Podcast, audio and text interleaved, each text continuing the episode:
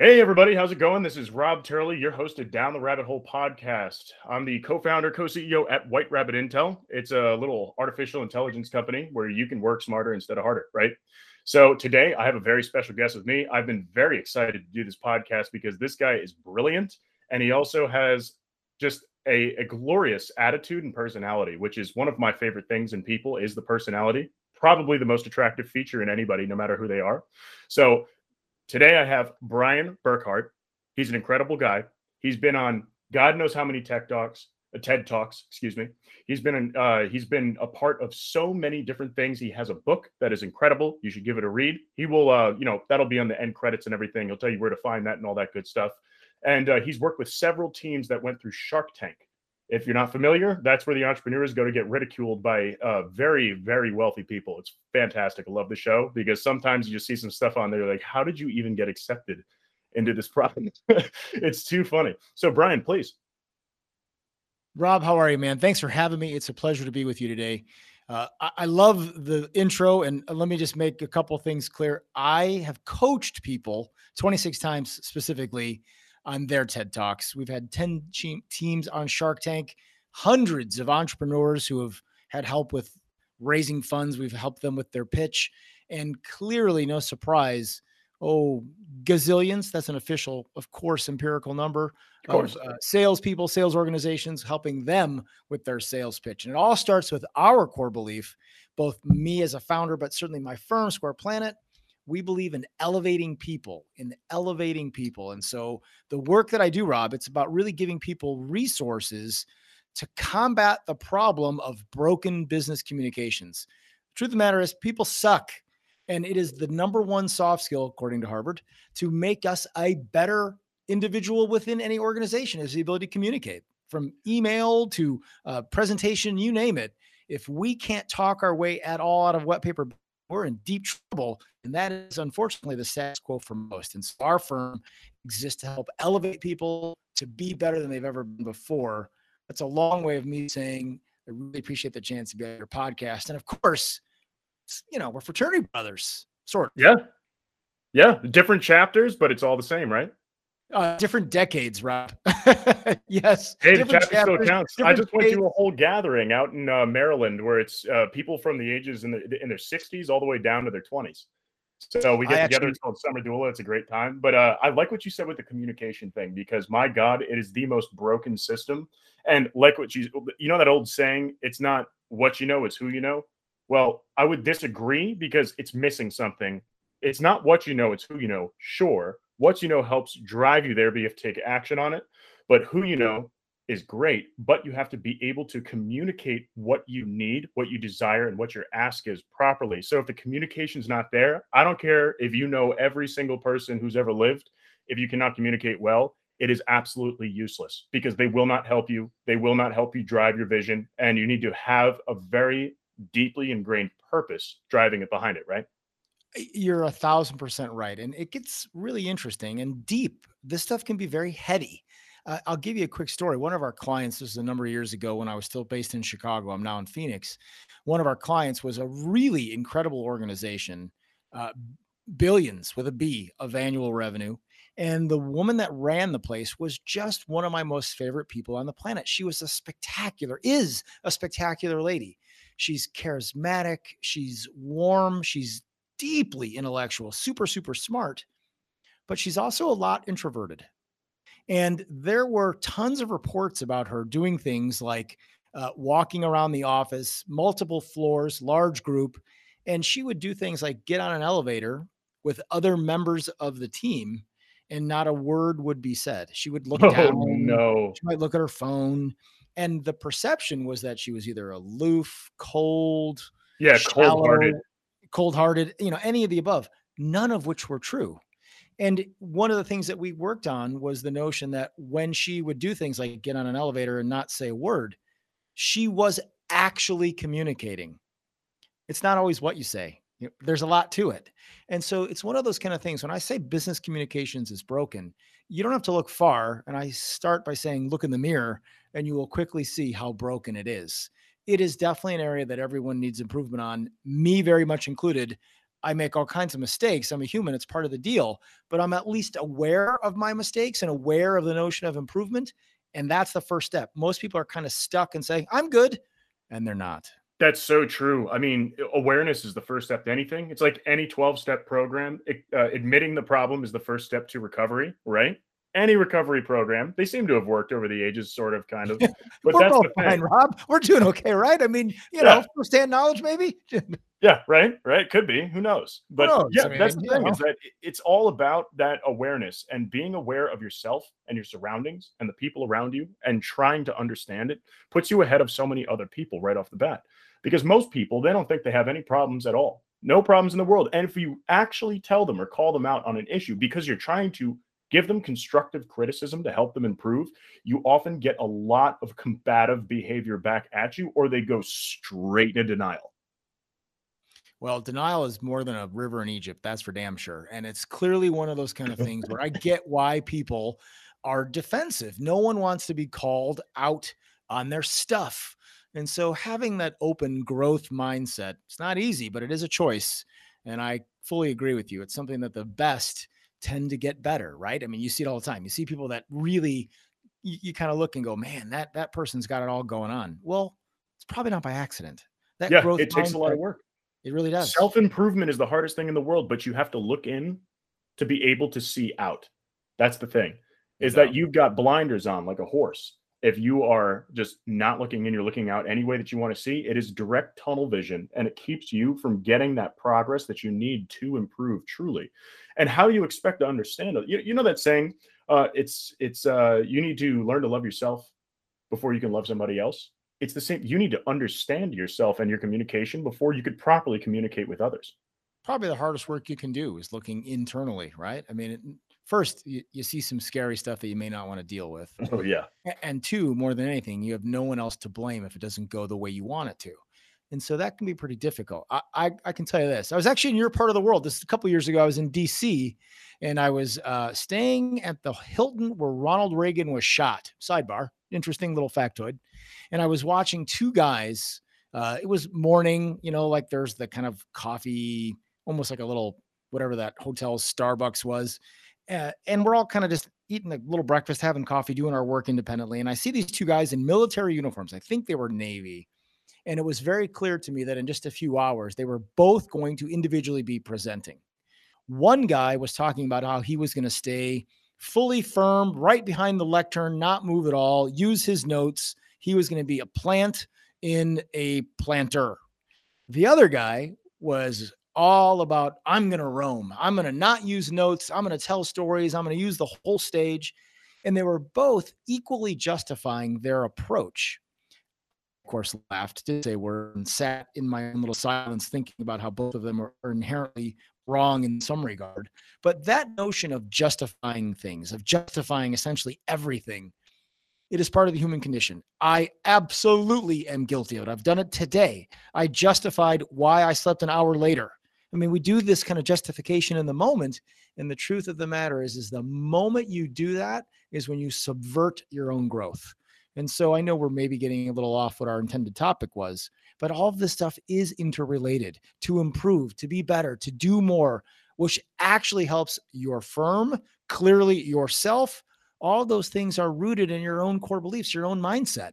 And when you get stuck, there's only one person to blame yourself. Yep, that's you. That's you. And that's the thing. The way that I look at it is that there are two truths in this world. I've said this a million times. There's I can and I can't. And the one that you decide to believe is the one that's true to you. They're both synonymously true, true, but it is just a choice. Simply. That's it. It's a choice. Is your you, uh, is your podcast always this philosophical? We are very deep. I feel like this is uh, you know, philosophy with Rob and Brian today. Very existential of us. I like this. Yeah, existential is good. People need more of it because they avoid it at all costs because you know everybody has these existential breakdowns and all that stuff and they start freaking out. They don't want to look in anymore because it scared them.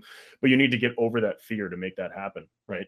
You have to get over the fear because fear is just i almost said fear is weakness leaving the body but that's not true. Fear is something that is pushing against you that you need to push through. It's not something to block you it's a barrier to breach. That's what it is. When you get over the fear barrier that's when you start unlocking your potential And it's so important to get over that because the fear, you have to break through it. You need to get over that fence because that's where all the spoils are on the other side. I live in Phoenix, Arizona now, and you know, it's summer, it's hot. We have rattlesnakes. It's real. And uh, we've had a couple of sightings in my neighborhood. And I will admit that my fear is high. And my action around that is to run like a scaredy little cat. I get far, far away. And I'm really trying for real. And I know this sounds ridiculous and a bit bombastic, but the truth of the matter is, I really am trying to improve because I recognize how ridiculous it is. Now, rattlesnakes, that's maybe I have some built in you know wiseness of avoiding but most of the stuff it's not going to hurt you right and yet i still have that same reaction it is a matter of understanding and trying to overcome as stupid and sophomoric as that example might be it is germane to this conversation that that is true that is true although it is something that can literally kill you so there is that right you know well, we do have these things though it's kind of nuts they're called gopher snakes and their survival adaptability is they look like rattlesnakes. They have a very uh, different head. It's much leaner. Rattlesnakes have kind of this boxy hexagonal head, yep. and of course a rattle. Gopher snakes, they look just like them, but different head, no rattle, and it's kind of crazy. But boy, I'll tell you, I don't like any of them. I'll admit it. Yeah, no, snakes snakes are like little mini satans in my opinion. you know, they're just little little devils going around. I mean, my god, how did that even happen in the world of evolution? But uh to get back to it though, uh, I do want to talk about the three C's of business, the thing that you like to drive in business. Of course, we started with communication, but then that leads to clarity, conviction, and connection. Those are the three C's behind communication, which just so also so happens to be a C, right? So that's pretty exciting. And clarity is something that people really do not drive by any means. I'm guilty of it where I'm not clear enough. I'll give someone very clear instructions. It's clear to me, but it's not clear to them, which means I don't understand their communication style well enough. There's a lot to this, and I appreciate you bringing it up. More than anything, when I say that business communications is broken, it's often a combination of one, two, or all three of the three C's of, as you said, clarity, conviction, and connection. And spending a little time on clarity for just a second, we have all uh, read white papers or memos, even emails, stock reports, you name it. We have all sat through presentations, big, small, keynotes that matter to little internal meetings, any number of things. And we're kind of befuddled and left with a, huh? You say? That happens with such regularity that people don't stop and question it to the point of there are just so many examples of meetings often sales pitches, where there will be a complete and utter lack of clarity, where a message is being transmitted and the receiver really doesn't know what's going on. And for any number of reasons, they don't say, I don't get it. I, am lost. They just People kind of don't like to admit that they don't they understand don't. something because guess what? in public school or even in private schools, they were ridiculed for not knowing the answer. And that's part of the problem. People would make fun of them. Oh, this is the dummy right over here and everything like that. So people fear asking questions because they fear being wrong and making mistakes. But the most successful people in the world lean toward failure because it's the only way to learn. Well, I, am certainly not one of the most successful people in the world, but I'm really comfortable, really comfortable being the guy in a group setting going, I have no idea what you just said. And it's wildly powerful. You see a whole bunch of people on my side going, I didn't get it either. Everyone yep. starts to say it from my perspective. That notion of clarity is, uh, is it's in many ways a universal truth. And it can absolutely be something that people can. I mean, when I say people, I mean organizations, individuals, you can improve. And think of it like from a sales pitch. It is so easy to get caught into the technical weeds of how a product, a service might work. It's so easy. Oh, no one gives a shit. No, they, they really shit. don't. They don't. It, it, like it could be a monkey in a basement on a treadmill that's lighting up a light bulb. If it makes you money, no one cares. It it doesn't matter. It literally it could be it could be a pixie dust. It could be little you know gophers and leprechauns you know hopping on a trampoline. It, it's irrelevant it, it, doesn't matter. Product and feature selling is the weakest form of sales, and it's the the worst way to actually build a connection with somebody because all you're talking about is what it does, not how it will help them or how it will solve their problem or why they need to have it. Why is not explained by features. Everybody's got features. I've got features. You've got features. We all got features. Everybody's got features. It's like Oprah style. You know, you you got a car, you get a car. It's like everybody's got features. No one cares. So, what is it that actually is that determining factor, and how do you create that connection? With clarity, you can have conviction talking about features, sure, but then you're sacrificing the other two. I could see that clarity and connection are very much connected to one another because if you're not, if you don't have a solid level of clarity with someone, how are you supposed to make a connection with them? It's a Well, total disconnect. If you don't have a they're all- connection with somebody, that's usually because of the lack of clarity. I see those things as two parts of the whole. And if you don't have conviction behind something, the connection's not made either because it seems like you're careless. It seems to me like you might be ready to buy my firm and take over for me. So just you keep going, Rob. You got this, brother. You're good. oh, I'm not trying to do it. It's just that it's my core beliefs, right? And I went through a lot of pain and suffering of not being able to connect with people very well. I've I had that problem because I think I was too smart for the. I mean, I'm not even joking though. Like in in uh, high school, I used to smoke a shitload of weed because I had to dumb myself down even talk to these people, and that that's what I did because I needed to get to that level, and I wasn't able to connect with people at all. So that was my form of trying to connect with people was doing that to myself, which is definitely not healthy. I mean, I've got nothing against it, but it's it's not. I don't do anything like that anymore because I've figured it out. There's a lot to what you just said, uh, and even a step further back. This stuff is very real and it has much more power than maybe what it might seem on the surface. Let's get into this. I, I'm going to challenge you just to touch, and I want you to consider the notion that when you're in high school and you're using stuff like cannabis to lower your skill set to be around people in a safe, felt sense of belonging kind of way, Yes. That should say that a couple things. One, you are using a very dangerous tool. Not that marijuana is so dangerous, but you're using brain altering chemicals to put yourself in a place where you suddenly feel like you belong. Knowing Maslow's hierarchy, wow, that's one of the most foundational things is the notion of safety and belonging. You've changed your brain chemistry to try to feel that way. Exactly. Thus, when you get old enough, because high school, you're still a kid, you're still under the rule of others. Once you're old enough, really the challenge is stop doing things like altering your brain and start finding the right group of people to be around. That's one of those kind of things where this is adult conversation, right? This is not for Yeah, And, teenagers. and you're not aware that you have a choice when you're right. that young either. That these are the people who exist in my life, and I have to fit within these people. Or what else do you have? You don't have anything else. Well, and to my point, you're you're a thousand percent right. You're a kid. You are. You, it is what it is. But as adults, we do have the freedom of choice. And so, if you find yourself at odds with the world around you, I don't care if it's your family members, your coworkers, the whatever it is, leave. If it's not the right spot, find the right spot for you based on your core beliefs. This is something that I talk about all the time. Really, the the model that we've built to really help salespeople sell more, connect better, have conviction, have that clarity. We call it the overlap, and it's a simple Venn diagram. And imagine three circles, and where they overlap, that little center bullseye, that's where the core belief of you as an individual, the core belief of the firm you represent, and the core belief of the prospect, the person you're trying to sell to, They all align. intersect. When they align is when you're good. Now that's in a sales life. But in life, life, in human life, it should be the same way. You shouldn't occupy things that are disparate from your core beliefs. And when you do that, when that incongruence exists, life sucks. You want to be around people that make you feel safe and that you belong. That is what core beliefs are all about. You don't need weed to make you feel that way.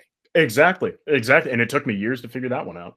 Uh, but yeah, I would I would agree with you with that Venn diagram too. So part of I don't want to be talking about my business too much, but part of what we do is that it is psychographic analytics. And what that means is that we actually align those core beliefs, values, aspirations, interests, professional skills, and so on. And that's how we're able to tie connections of people together to say, this is the person you get in touch with because you have an 86.2% probability of having a positive encounter that will result in an effective business relationship. We literally That's predict that with all the data that's out there. That's what we do. And then we could tell you that these people, you've got a 1% or less chance of actually building a true, real connection with them. Why would you reach out? Completely eliminate. This eliminates 95% of all prospects or leads generated through any service or anything. So rather than doing that 1% success ratio on cold outreach, a list of 10,000 people, reaching out to 10,000 people for what? 100 conversations. What the hell's the matter with you? Like, what, what is that? That's bad So- math. What that is. I'll tell you what. The thing I love about this, Rob, more than anything, those two guys are coming up with all this, is the best salespeople, the ones that crush quota regularly, the ones that get the jacket at the end of the year and go on the President's Club trip. Those guys, guys being a, a non-binary, gender-neutral t- word there, please. Um, the thing about those people that crush quota consistently, they jettison bad prospects quickly. They know when a deal is never going to happen. They That's do right. not waste their time, energy, and effort on stuff they bad fit, move on. And you have now made that disqualification process exactly and it. also the power to say understanding their right their power and their initiative towards saying no yep. a bad And- fit prospect that buys is more detrimental than chasing one that won't And it sounds like you guys have built a tool to create empirical evidence to say, don't waste your time here, go here instead. That's it's turning brilliant. the qualified data into actual quantifiable data that is accurately predictable So what we need is to somehow join forces with your very analytical approach, with mine much more esoteric, uh, informative, emotional approach. we need that get yeah sales, get salespeople both tools, and they'll basically be, you know, 10 for 10. They'll never miss. Yeah exactly and we're actually looking for someone like yourself right now I do think you should just buy my company. Make me an offer I can't refuse, Rob. I got to go golf and relax. I'm getting old. It's time. Yeah, but we need minds like yours. That's the thing. We need minds like yours. And you know what? uh, I, I actually you know, just learned this. This is true. Uh, actually, I'll, I'll give you a guess first. The youngest retirement age, mandatory legal retirement age in the entire world, one country, it's 49. I am already older than that by a couple of years. What country do you think is that? 49 years, mandatory retirement. mandatory retirement, huh? That's got to be. Here, I'll give you a big hint. It's got to be Thailand or it's got to be the Philippines. It's neither. Here's my hint. We'll give you a second choice, then we'll phone a friend named me. Uh, the, that country is very wealthy because clearly it has to be able to have a lot of really young retirees live for a long time and not drain the system. This country What, has a ton of money. Monaco? Oh, I like the way you're thinking. The United Arab Emirates. United Arab Emirates. 49. Yeah, the UAE would make sense. I mean, Yep. they've got a budget right now of seven hundred eighty-nine billion dollars just That's try real. out technology. That's real. So I think the net net is you and I both need to retire because someone from the UAE needs to buy us. So there it is. Well, I don't want to sell because I want to build an empire. I'm ready to be done. Oh well, then no, we're gonna have to continue this conversation offline. I don't want to ju- hijack the conversation with it, but I hope everybody just learned something right there. I am not Um, willing to be done. I'm with you. I'm not looking to build an empire. I've got a good 15 years left in me of hard work. Uh, but I, it's I'm doing the right kind of progress. Of like you like work. you said, smart work. I'm saying no. Yeah, saying no because working with people you don't want to work with is detrimental. It takes up so much time and resources. So people need to understand that. And then that going back to the communication, the clarity, the connection No doubt. is that when people are not a good fit for your company, it is total sacrifice. And there is no reason to ever sacrifice. There's risk. You give so that you can take. You put things up at risk, and that risk will warrant an award if it is successful. There's a purpose behind it. Sacrifice is giving up something for absolutely no reason. Well That's the difference. There's risk and then there's sacrifice. Sacrifice is if you don't know what the hell's going on or you think it's necessary, that's that it's a delusion. It's absolute nonsensory. There's no reason for that. It is all risk because if there's no reward, why are you doing it? You're right. You're right. Uh, I feel like I have taken us down the rabbit hole. See what I did there? yeah, right. it's great. So, next thing here is the core beliefs based off of everything that we've just talked about is why don't more people, more firms, more companies, anybody really understand and do something about it? Uh, you know what? You're asking a million dollar question that I don't have an answer to. So, the notion of having a core belief is actually really simple on the surface. It's far more challenging to do at a high level than it might appear. And it's wildly different than a mission statement or a vision. It really, really is. I started by telling you uh, when you asked me to introduce myself that as the founder of Square Planet, as a firm, certainly they're the same. One is a mirror of the other, but our core belief is to elevate people. elevate people. That tells us what our actions are going to be. That means I'm not going to be a dick. If I'm going to give someone some feedback, if I'm going to help them on their ability to communicate more effectively, if I'm really going to live my core belief of elevating people, I'm going to say it in an affirming, loving way. I'm not going to sugarcoat it. I'm not going to lie. I'm not going to hold back the truth, but I'm not just going to be like, you suck, go away. I'm going to say, that's one approach. Let me give you an alternate that you might find more effective. It's a different sort of mentality, but it's all about at its core knowing what we stand for. The truth of the matter is is that the vast majority of firms have never taken the time to really look at their origin story, why they exist in the first place. Things get in the way like committees and change of leadership. You know, some of the stuff is just almost unfathomable to me because we see brands, big brands like Ben and Jerry's or Tesla, big brands that people love. And the reason they love them is because their core beliefs are so well codified. They're so well known to the masses. That's what mm-hmm. creates the culture behind the business. And that's, that's exactly why it. Apple has a cult following. Tesla 100%. has a cult following. 100%. The only way that you can achieve that is by having the values and the culture of the company flow through the business. It is the blood and the veins of the company pumping around, making everything happen. When they have that disconnect, that's when you'll start seeing disasters happen. You'll start seeing, you know, the companies that really just fall off, stock, the stock price just dips and everything. People only value things that they believe in. And anything is only worth as much as people think it's worth. That's why public companies, it's about that next press release. It's about that promise. It's about what's in the pipeline, not what's closing. It's about what's going to happen, not what will happen. It's about the idea that they're actually projecting toward the public of what they think it's worth anything.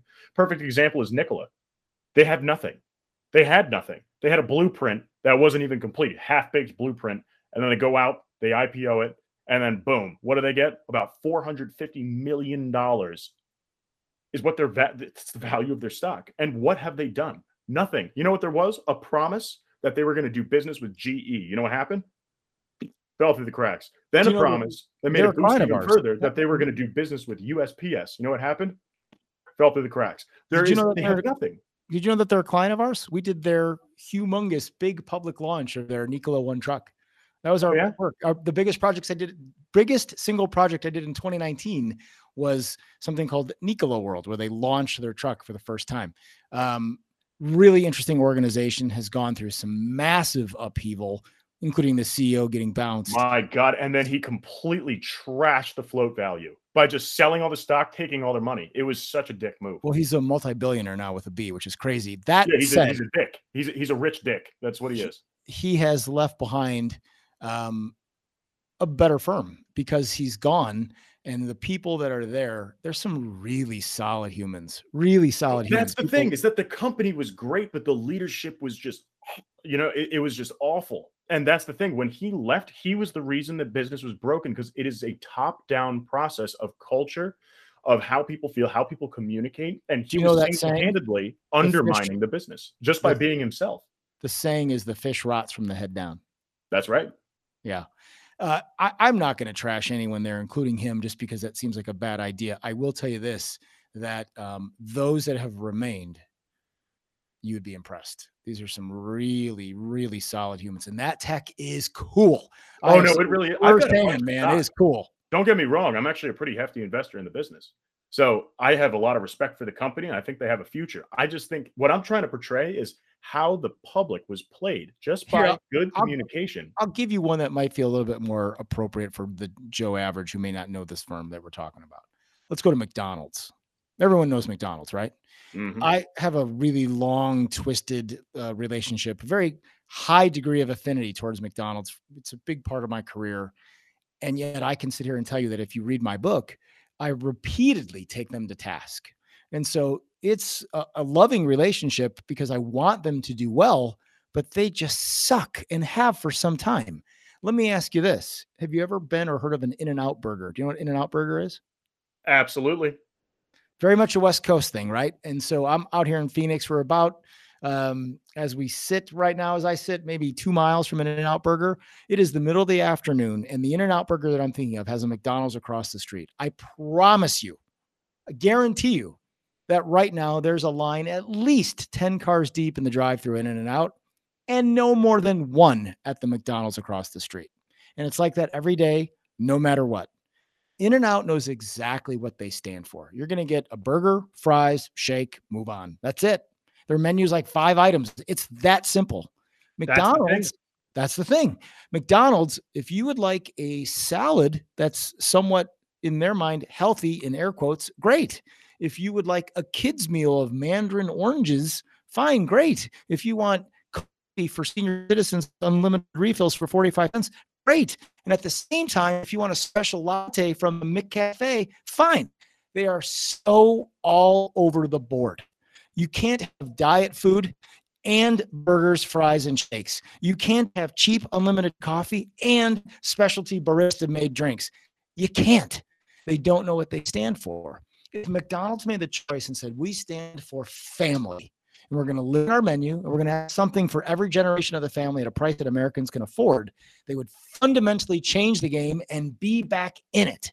What they are right now is a confused mess.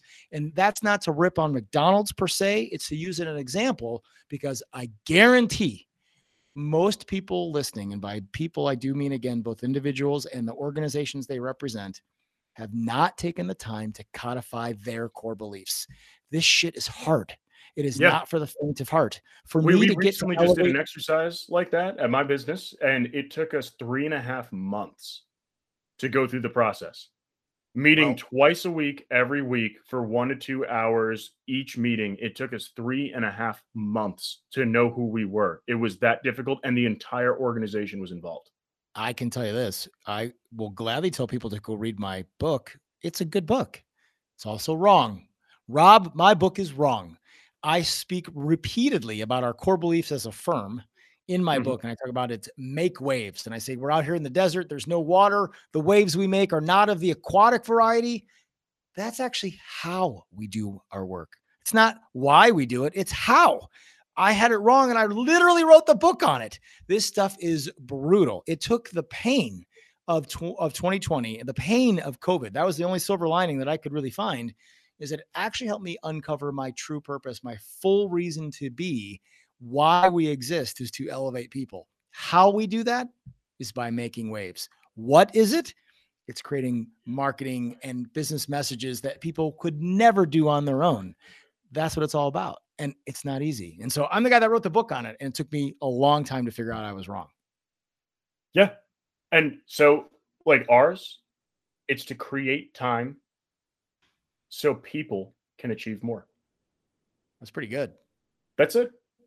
It's not, and what do we do? We we build advanced artificial intelligence. You know, it's not any of that. Our mission: democratize AI. That's just the mission. That's the what. Mm-hmm. But why? To create time and help people achieve more. That's it. That's all it is. That's the I idea. And look how simple Apple's is, for example. Look how simple Six Senses know everything. I mean, it's it's so oh excuse me, it's so simple that it's kind of ridiculous. Uh, but that's the thing is that why, and the why does not have to resonate at a functional perspective, and that's what people make the mistake of.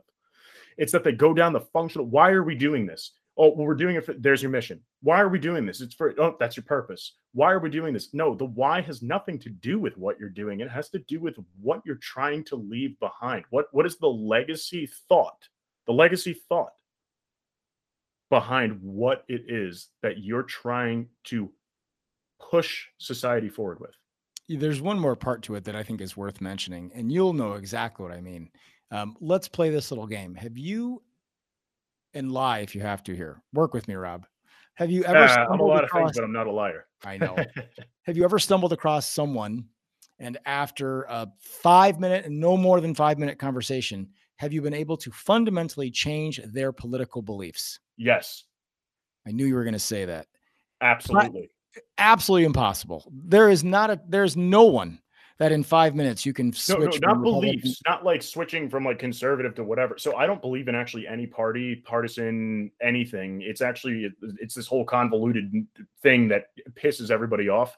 I, ch- I changed a political belief, not beliefs, not okay. like a whole thing, just one small aspect. That's fair. I, I will say though, let me for my little example here, note the idea that changing someone from left to right, from liberal to conservative, or the opposite. It not- ain't gonna happen. Ain't gonna happen, right? Not gonna happen.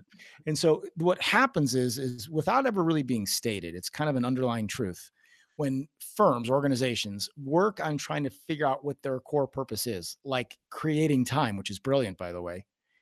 What can happen is there's a little underlying current that says, well, I don't want to piss people off. I, I don't want to eliminate some potential market share. That's wrong you actually are trying very desperately to find your people. You're trying to find people that believe what you believe. Much the same way that you can't convert someone to your political ideology, we have our set set of beliefs. That's just kind of the way it is. And sure, there's some gray area. You can have people that might decide to go on one side or the other. But what you're really trying to do is market by saying, here's what we're all about. These are the things we stand for. If you agree, great, come on over. When I say things like, I'm here to elevate people, there is a large group of people who say, "Good, I'm in. I'd Oh, like. I'd like shove to be them in the dirt. There's a whole nother grouping of people want to shove them in the dirt, use them up, and then you know, uh, pretty much they, they want to wrangle the sheeple. Exactly. Exactly. And so those people aren't for me, right? Like they have no desire to get a guy like me on board. But Nope. then there are plenty, plenty, plenty of commerce, enough money, and then some to be made of those that do want to elevate. That's why this why notion, this purpose, this core belief thing is so And that ties into something that I love to talk about with people because it's such an undervalued thing. Is it ties directly into business, into sales? Is that so many companies just target? We could do business with anyone. Okay, so I. Mistake. Do I? No. Okay, so you do this LinkedIn search. This is our ideal customer. You have 1.26 million results. Now tell me this. I asked them this when when they're like this. I'm like, so why tell me, why don't you have 1.26 million customers then? You have 50. What what's that all about? Don't you have 1.26 million perfect customers? Why don't they do business with you? Oh, because you know, we just haven't uh we you know, we uh i don't you know it- it's just there's no excuse for it it's because they're not they don't believe in anything it's just that you're going but okay they have this title they're in this industry they're in these two really broad regions like uh, the us the uk and the eu congratulations that's like half the world's population like what what are you doing uh, so beyond that point though the point i'm trying to make here is that there is a specific grouping of people where if your core beliefs are not founded in depth what is the reason they will do business with you. Not a product. Nobody buys a product. They rent outcomes. And when they're done renting that outcome and they find something better, they rent the new outcome. They move on. But what is the thing that is holding them to the outcome? Sure, they got an outcome. It's great. They can get another outcome from someone else. It's the same shit or better. What's holding them there? It is the culture, it is the feeling that they get, is the relationship that has been built. There are plenty of things that I don't buy because, simply because I like doing business with the other people because of what they believe and what they do for me as an individual, not just for my business. That's exactly how it works. Exactly. It's a motive at the end of the day. Buying, procurement, anything like that, people say, "Oh yeah, no, you know, uh, this business buys from me." No, that person buys from you at that business. Why? right. Because of you. People buy to do business with you, not your business. They are buying you, the ability to work with you. And that is such an understated thing. People don't really understand what that means. It's not like two buildings rub together and then money starts flying in the air. That's not how it works.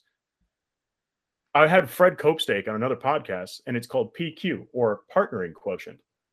And that's how business is done. Your clients are your partners. If you don't treat them like a partner, where they scratch your back, you scratch theirs, and you take care of each other equally, you care about each other, then that business isn't going to last very long. I, I don't know Fred, but I have seen lots of stuff that he's pumped out on LinkedIn. He's real, he's a real bright guy. I like Fred. Yeah. I don't know him, but I like him. Yeah, yeah, we get along really well. You should check out the, uh, I think it was the last podcast episode that came out. I just did one with him. It was fantastic. Hilarious, too. It was funny as all hell. I'd like The to be pals uh, with him. He seems like my kind of guy. Yeah, Oh, yeah, no, you get along with him for sure. You would absolutely get along with him. that's pretty cool. So, okay, I'll, little aside right here. I know it's not a great transition, but I need to get into this. Is that best presenters and worst presenters? Now we're talking about communication, how businesses do business with one another. Honestly, I don't I don't use a single presentation when I sell unless it's an enterprise who specifically asks for it. Because who the hell wants to sit through a freaking present? Use visual aids. Don't just talk in front of a screen. Nobody wants to watch that. You're just gonna put them to sleep. But um, what is the best presentation you've ever seen? Hands down. It's a no-brainer uh, the author of Good to Great, Jim Collins. Um, I had the very fortuitous opportunity to work with him. He was speaking at a healthcare conference that we were producing, and I was assigned to him as the executive producer, as the content guy, to get him up to speed, to make sure that he knew about our group, which is about 3,000 people. So it was a nice sized group. Um, and he's, I mean, he's, you know, Stanford professor, knows everyone, knows everything really, really solid dude. And the thing that struck me most about him is that he really listened, actively participated, made this group his most intense focus for a number of days. And then I remember his keynote presentation. He had 90 minutes on the agenda. 60 minutes to do his keynote 30 minutes to do q&a and it's a big ballroom. We were in vegas i think and it was the kind of thing think like a stadium with big aisles and lots of seating and we had three stations where there were microphones dropped on stands kind of like this where people could line up and ask a question and this woman got up and she was in the main aisle and she asked a really good question and you could see jim just sort of mm, interest interestingly kind of take it all in. You could tell this was a doozy. And he said, she finished and he said, That's a great question. Let me think about this for a second. And what felt like a week and a half was probably no more than about 20 seconds. But there were 3,000 people in this giant ballroom, and you could hear a pin drop as he stood on stage in silent com- contemplativeness, if that's a word. Contemplating. Contemplation. Thank you, chief word guy. And I mean, it was amazing how every eye was locked on him. And then he gave this incredible answer that was complete and real. And it was just like the thoroughness and thoughtfulness of both his approach and his and his answer. It was just spectacular. Was Care most- and thoughtfulness behind a statement or a response is so much more powerful than a quick jab at exactly. any given time. There's uh, my head mathematician, Forrest, at my company. He's like that, where you'll ask him a question, there'll be silence for like five seconds, but then what he says has the utmost value that you've ever heard. And you're just like, damn, right, every time. Right. And I mean, I get it we, uh, for lots of reasons. I get why people would be uncomfortable um, as a presenter standing in front of 3,000 people in silence for 20 seconds. I get all that. I do. But yet his ability to just be comfortable in his skin, be fully authentic about who he was. And this was not a flashy, highly entertaining thing. It was just intellectually deep. And the way he commanded the audience, his connection to 3,000 people, the clarity of his message, of his message, and the conviction in his words, spectacular. Jim Collins. Absolutely. And so I guess, well, I'll tell you my favorite, then I'll tell you the best. the best one was that I've seen is probably the release of the iPhone by Steve Jobs. In 07, was, you mean back in the, the original? Yeah. It was freaking glorious. If Let me back into it, that, Rob. Let me tell you about this, right? This is my world, right? This is stuff I know. This is both live event, which is a huge part of our world, and presentation.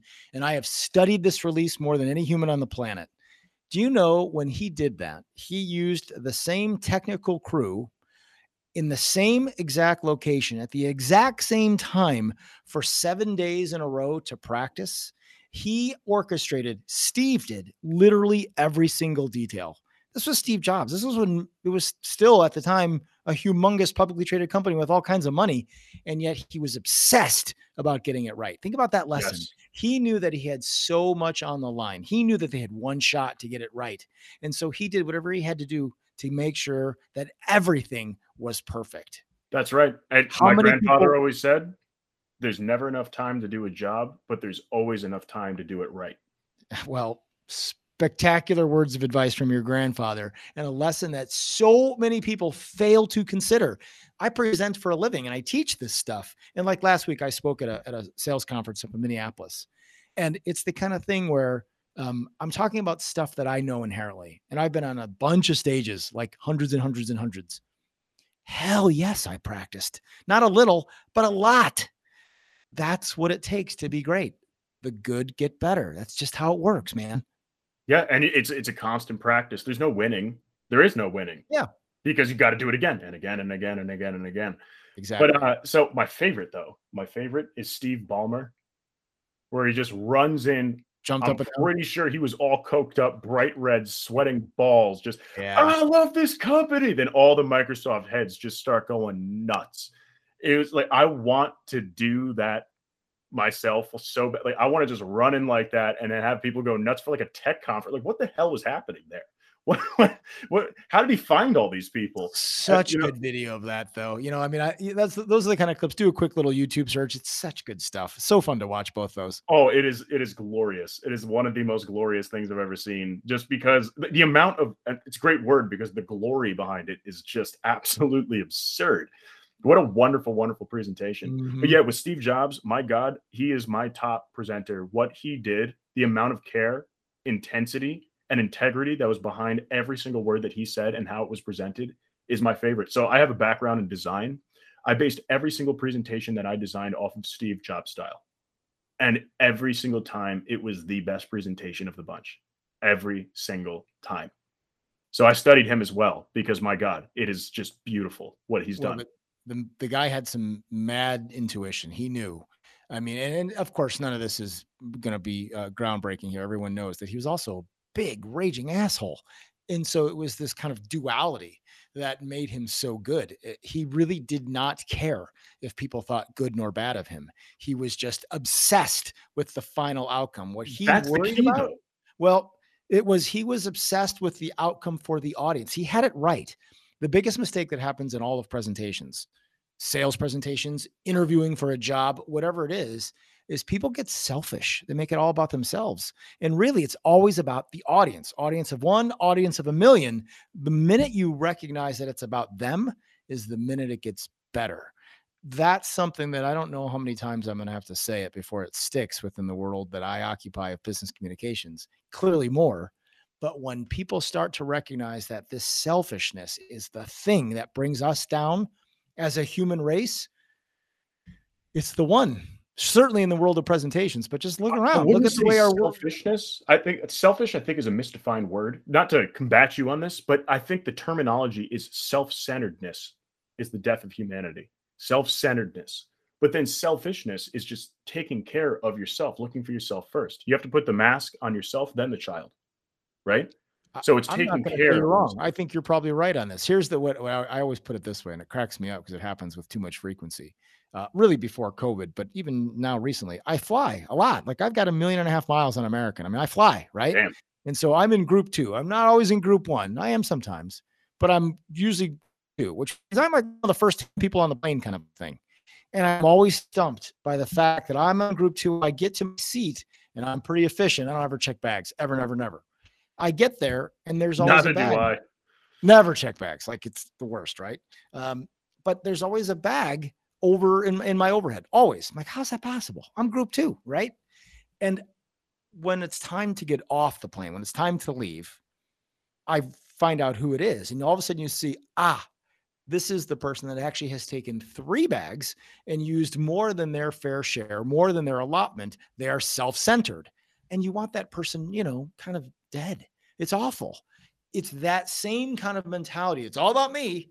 No, man, it's about your audience. When you learn how to engage with your audience, when you know that it's really about the gift of presenting, root word of presentation is present, as in happy birthday, Merry Christmas, you're giving a gift. When you learn to give that gift, man, good things happen. All I gotta say is damn straight. That's all I gotta say to that. Because Damn straight. Damn straight. That's it. That's it. And so before we run out of time here, what is the worst presentation you've ever seen?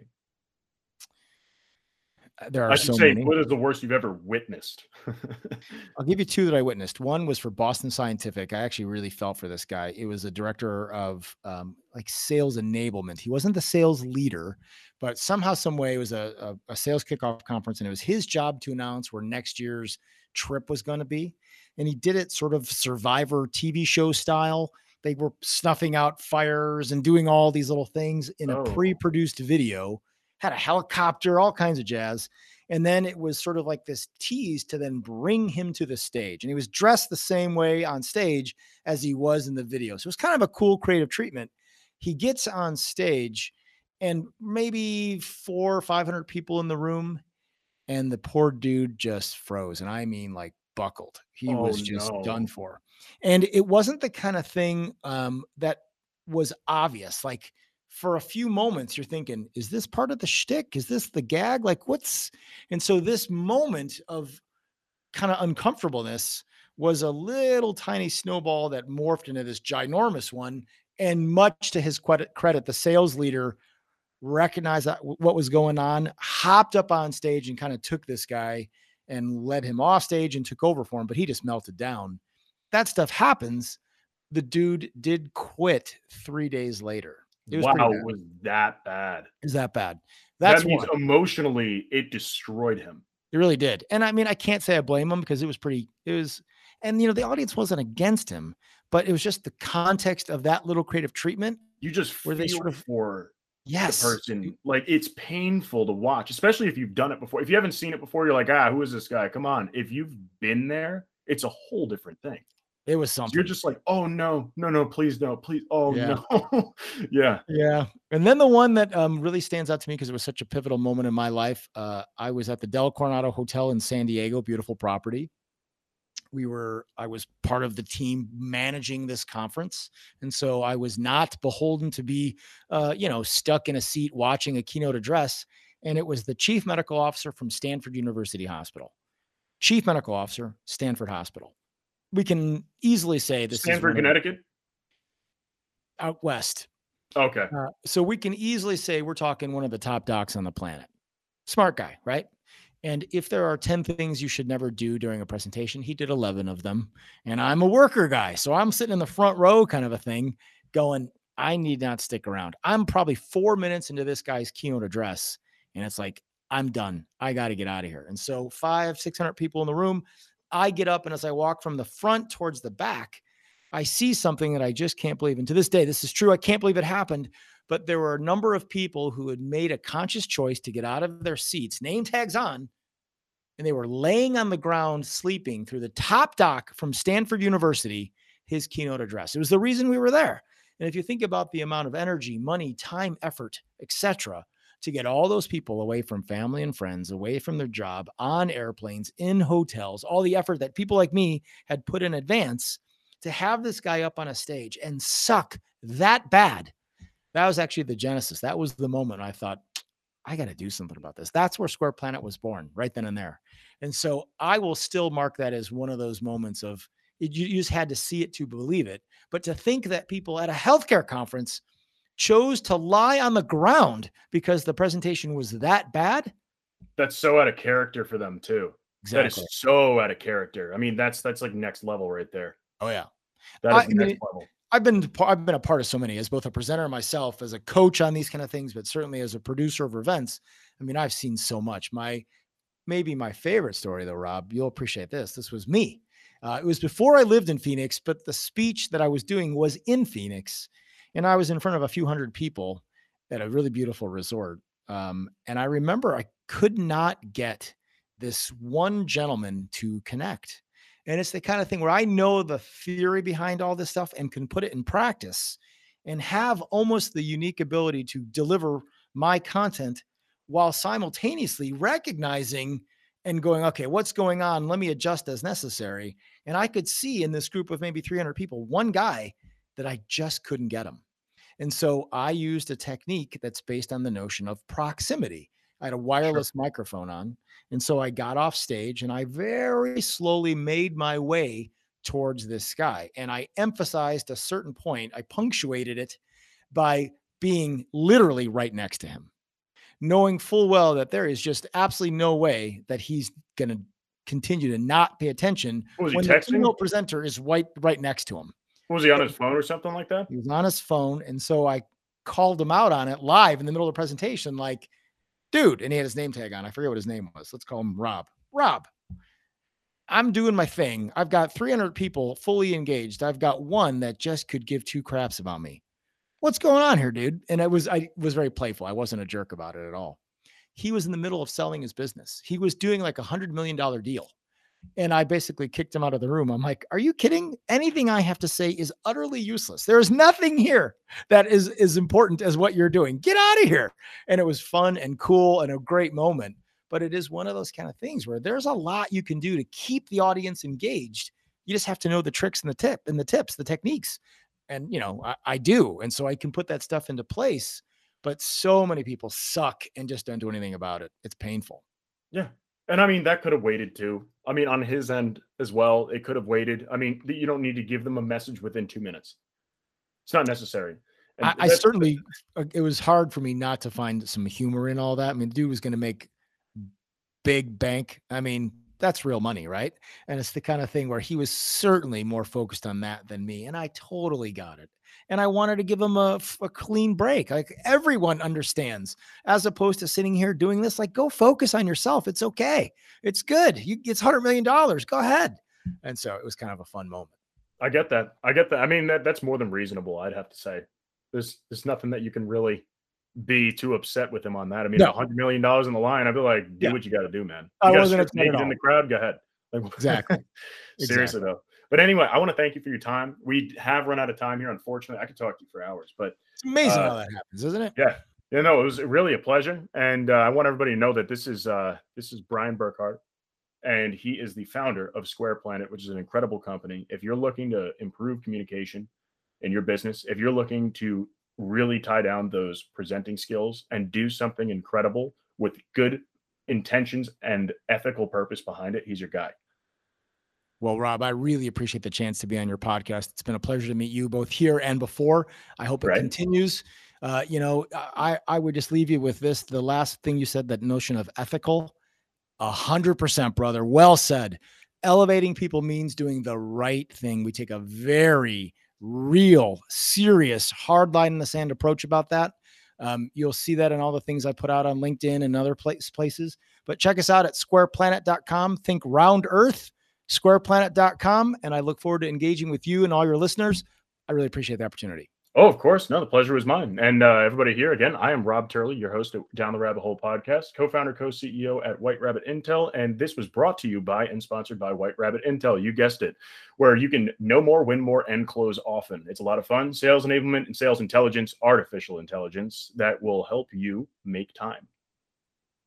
That's 100% right there. So you can follow us pretty much on any streaming platform. And uh, please, if you mention us, use hashtag DTRH podcast that's all one word, of course, because it's a hashtag. And um, yeah, you can find it at podcasts.whiterabbitintel.com if you want the direct link. Anyway, thank you so much and look forward to talking to everybody again or talking with everybody again next week. If you enjoyed this episode, follow Down the Rabbit Hole podcast for new episodes weekly on Podbean, Spotify, Apple Podcasts, Google Podcasts, Amazon Music, Pandora, and YouTube. If you'd like to apply to be featured on the podcast or recommend a featured guest, please feel free to email us at the team at whiterabbitintel.com.